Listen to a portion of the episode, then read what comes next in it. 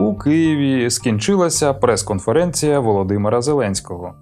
Спровадивши журналістів різних ідеологічних платформ, керівництво країни таємно повернулося в Мар'їнський парк сушити феном стілець. Стелу Зе облюбували бродячі собаки. Президент України не втратив надії прийняти теплу ванну. З вами Богдан Похмурий, і ви слухаєте чергову серію подкасту Поганий настрій.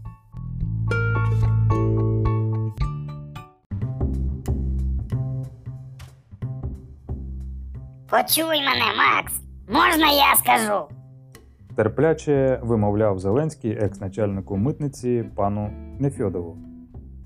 Я скажу, можна? Ну, можна, похмуро відповів Нефьодов. Він збирав у парку гриби у кошик і за невдалим збігом обставин попався на очі президенту. Ось ти ж нормальний хлопець, але їде контрабанда. Сказав Зеленський.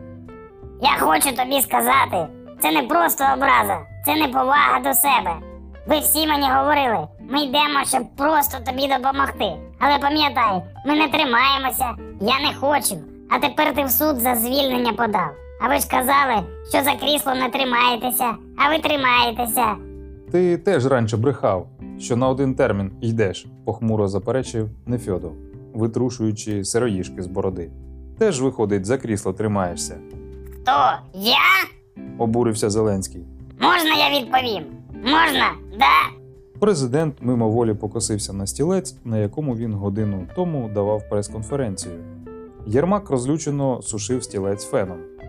Від м'якого сидіння вабило запаморочливим теплом. Обличчя глави держави осяяла мрійлива усмішка, і він зовсім забув, що хотів сказати.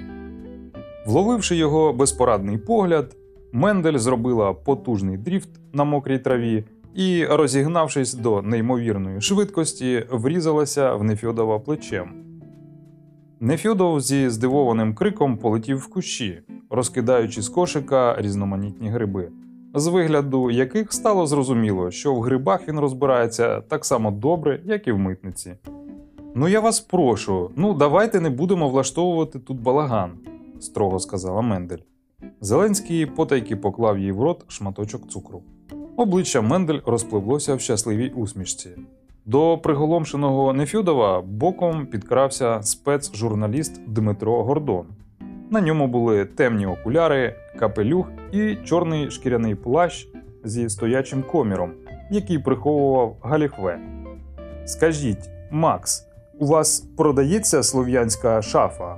таємниче пробурмотів він у вухо Нефьодова. Може, залишилося хоча б нікельоване ліжко? Нічого в мене немає, перелякано сказав Нефьодов. Я нічого не брав. Краєм ока Гордон помітив чергову собаку, що задрала ногу на стелу Зе, і, вихопивши з-під поли плаща пістолет з кривим дулом, пальнув у неї, але не влучив. Наш спецагент. З повагою сказав Зеленський. Дмитро, у мене до вас прохання. Ще раз побачите в моєму кортежі ткача, убийте його інтелектом, тільки з любов'ю, як ви вмієте. І флешку відразу в гагу. Коли про нас, журналістів, кажуть як про сухарі, це брехня. В любові я Ейнштейн, скромно сказав Гордон. Можу, до речі, міністром енергетики, Ні, на жаль, зітхнув Зеленський. армійських друзів я не призначаю. Закінчивши зі стільцем, Єрмак підійшов до Зеленського та мовчки направив фен йому в штани. Панове, смішна новина. У мене на вході температура 34 градуси. Що б це могло означати? Кокетливо запитала нардеп Богуцька, намагаючись підібратися ближче до фену. Можна я пожартую про температуру на вході? Можна, так? Вульгарно посміхаючись, сказав Зеленський. Хоча ні. Нардепка Богуцька була повністю одягнена в довгу волохату авоську дизайнерської роботи. На її голові красувалося плетене відро, крізь яке виднілися окуляри в сіточку, які робили її схожою на зневоднену бабку, спійману в сачок. Слухай мене, дівчинко, тобі не холодно? з крижаною посмішкою Гордона запитав її Гордон. Нікельоване ліжко є? Якщо ви про те, що це у мене сексуальний атрибут, то зовсім немає. Кокетливо відповіла Богуцька. Це елемент мого антимасочного демаршу. Зніми, дура. похмуро буркнув Єрмак. Ти не Єрмак, Здивовано вигукнула Богуцька. Зеленський підстрибнув як ошпарений і обернувся до Єрмака. Що? швидко запитав Єрмак. Занадто гаряче? Ні, але на якусь мить мені здалося, що ти перевдягнений ткач. Зніяковіло пробурмотів Зеленський і додав, важко зітхаючи. Все ж щось не те зробили батьки цього нахабного молодого чоловіка, якщо він вже загрожує моїй державній безпеці буквально всюди. Нардеп Богуцька співчутливо кивнула, дістала з сітчастої сумки довгу криву папіросу біломора і, просунувши її крізь дві волохаті авоськи в рот, закурила. В повітрі поплив смердючий запах дешевої шмалі, Володя. сказала вона, сміючись. А мені тільки що здалося, що це нібито не ти, а Порошенко. Обличчя Зеленського спотворилося гримасою люті. Та як тобі в голову таке прийшло? Гундяво обурився він. Я ж відрізняюся від нього фізіологічно. Ох, блін.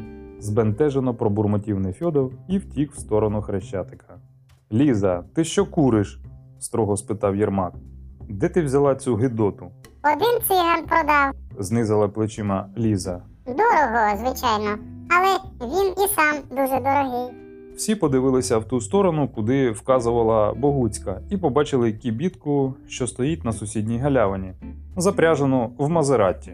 Поруч вогнища біля кібітки грівся бородатий депутат Дубінеску, дрихко підкидаючи вогонь пачки грошей. Поруч з ним стирчала вбита в землю табличка з написом: Золото, діаманти, бранзулетки, румунське громадянство недорого. Помітивши суспільний інтерес, Дубінеску привітно помахав рукою. Кому ручку позолотити, касатіки? Гучно крикнув він і неголосно додав: Падли, блін. У вас продається слав'янська шафа. з надією крикнув йому у відповідь Гордон. Флешки є хороші, на 3 терабайти, 20 гривень. Запропонував Дубінеску. Пірамідки Юшинсе по 5. Юшинсе по 5? Це нахабний контрафакт. Маленька брехня породжує велику недовіру, обурився Гордон і безпорадно подивився на Зеленського. Ви подзвоніть в Гаагу. Або це зроблю я. Ви подзвоніть, тільки пізніше. Машинально підіграв йому Зеленський. У нас ще багато роботи. У його кишені дзвякнув мобільний телефон. Зеленський дістав його і побачив, що прийшла смс від Байдена. Вова, тобі капець. Прочитав він. Дорогі друзі, я людина. Я, як людина, хотіла б зробити хвилинну паузу, якщо можна. Ламким голосом сказав різко зблідлий Зеленський. Ну, якщо можна. Я просто людина. Якщо ви мене не відпустите, я не зможу сфокусуватися. Що трапилося, Володимир Олександрович? Забилася в тривозі Мендель. Ця дура обкурила вас своїм косяком? Вова, ти ж пам'ятаєш, куди йти? запитав Єрмак, непомітно відштовхуючи Мендель стегном. Я проведу, запропонувала Мендель, непомітно відштовхуючи Єрмака плечем. Я проста людина. Я сам. промовив з блідою усмішкою Зеленський і рішуче вирушив в найближчі кущі, за якими віднілася зелена коробка біотуалету. Буага, Засміялася обдовбана Богуцька. от тобі і реформатор. Від одного косячка вже не зміні. На щастя, я знаю одну шановну людину. Мішою звуть. Так він уже Твій Міша потрапив у погану компанію, глумливо сказав Єрмак. Далі тільки в'язниця. А ще мені не дає спокою ця дивна фраза про фізіологічні відмінності. Пропустивши його слова повз закриті сітками вуха, вперто продовжувала Богуцька. Рептилоїд же він, врешті-решт. Чи не може так бути, що наш Володя многочлен? Єрмак скипів і вже хотів було вирвати у неї косяк з рота, але раптом за кущів пролунав дикий гундявий крик. А! Кричав Зеленський. Ай! Провалився. в розпачі вигукнула Мендель. Я ж казала. З-за кущів вилетів рум'яний, але абсолютно неушкоджений Зеленський і помчав до них, застібаючи на ходу штани. Кричав Зеленський. Це був ткач! Він зняв мене в туалеті, сволота, гад, всі мої фізіологічні особливості. Що, зовсім все? стривожився Єрмак. Фен в його руці загрозливо заревів. Гордон знову вихопив пістолет і відкрив шквальний вогонь по кущах, з яких в різні боки шмигонули поранені охоронці. Так, зовсім! крикнув Зеленський. За ним, друзі! Всі кинулися в той бік, куди вказав Зеленський. Гордон, а вас я попрошу остатися. Втомлено сказав президент. Присядьте ось за цей столик. Гордон присів. Поляна спорожніла, і тільки за дальнім столиком в кутку сиділа з келихом вина якась смутно знайома жінка. Вгладівшись, Гордон впізнав Олесю Бацман. Ховаючись від костоломів Гіркіна, він не бачився з дружиною вже багато годин. Гордон підняв з трави розтоптану шаурму і зробив вигляд, що збирається її з'їсти, кидаючи крадькома погляди на дружину. Дружина крадькома показала йому, що їсти не треба, і непомітно додала жестами, що у Ляшко народився син. Гордон непомітно прикрив повіки, показуючи, що зрозумів. Зеленський викотив на галявину рояль, підняв кришку і почав сумно грати.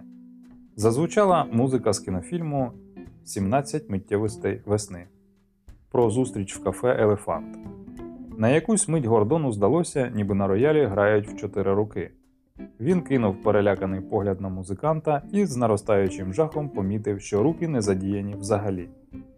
Дуже дивні справи, жестами показав він дружині. Стомлено діставши з рукава пірамідку Юшинце, Гордон подивився на неї і заснув глибоко і спокійно. Але рівно за 20 хвилин він знову прокинеться і продовжить свою розвідувальну роботу. Це теж одна з звичок, вироблена роками. Автор Василь Рибніков начитав Богдан Похмурий.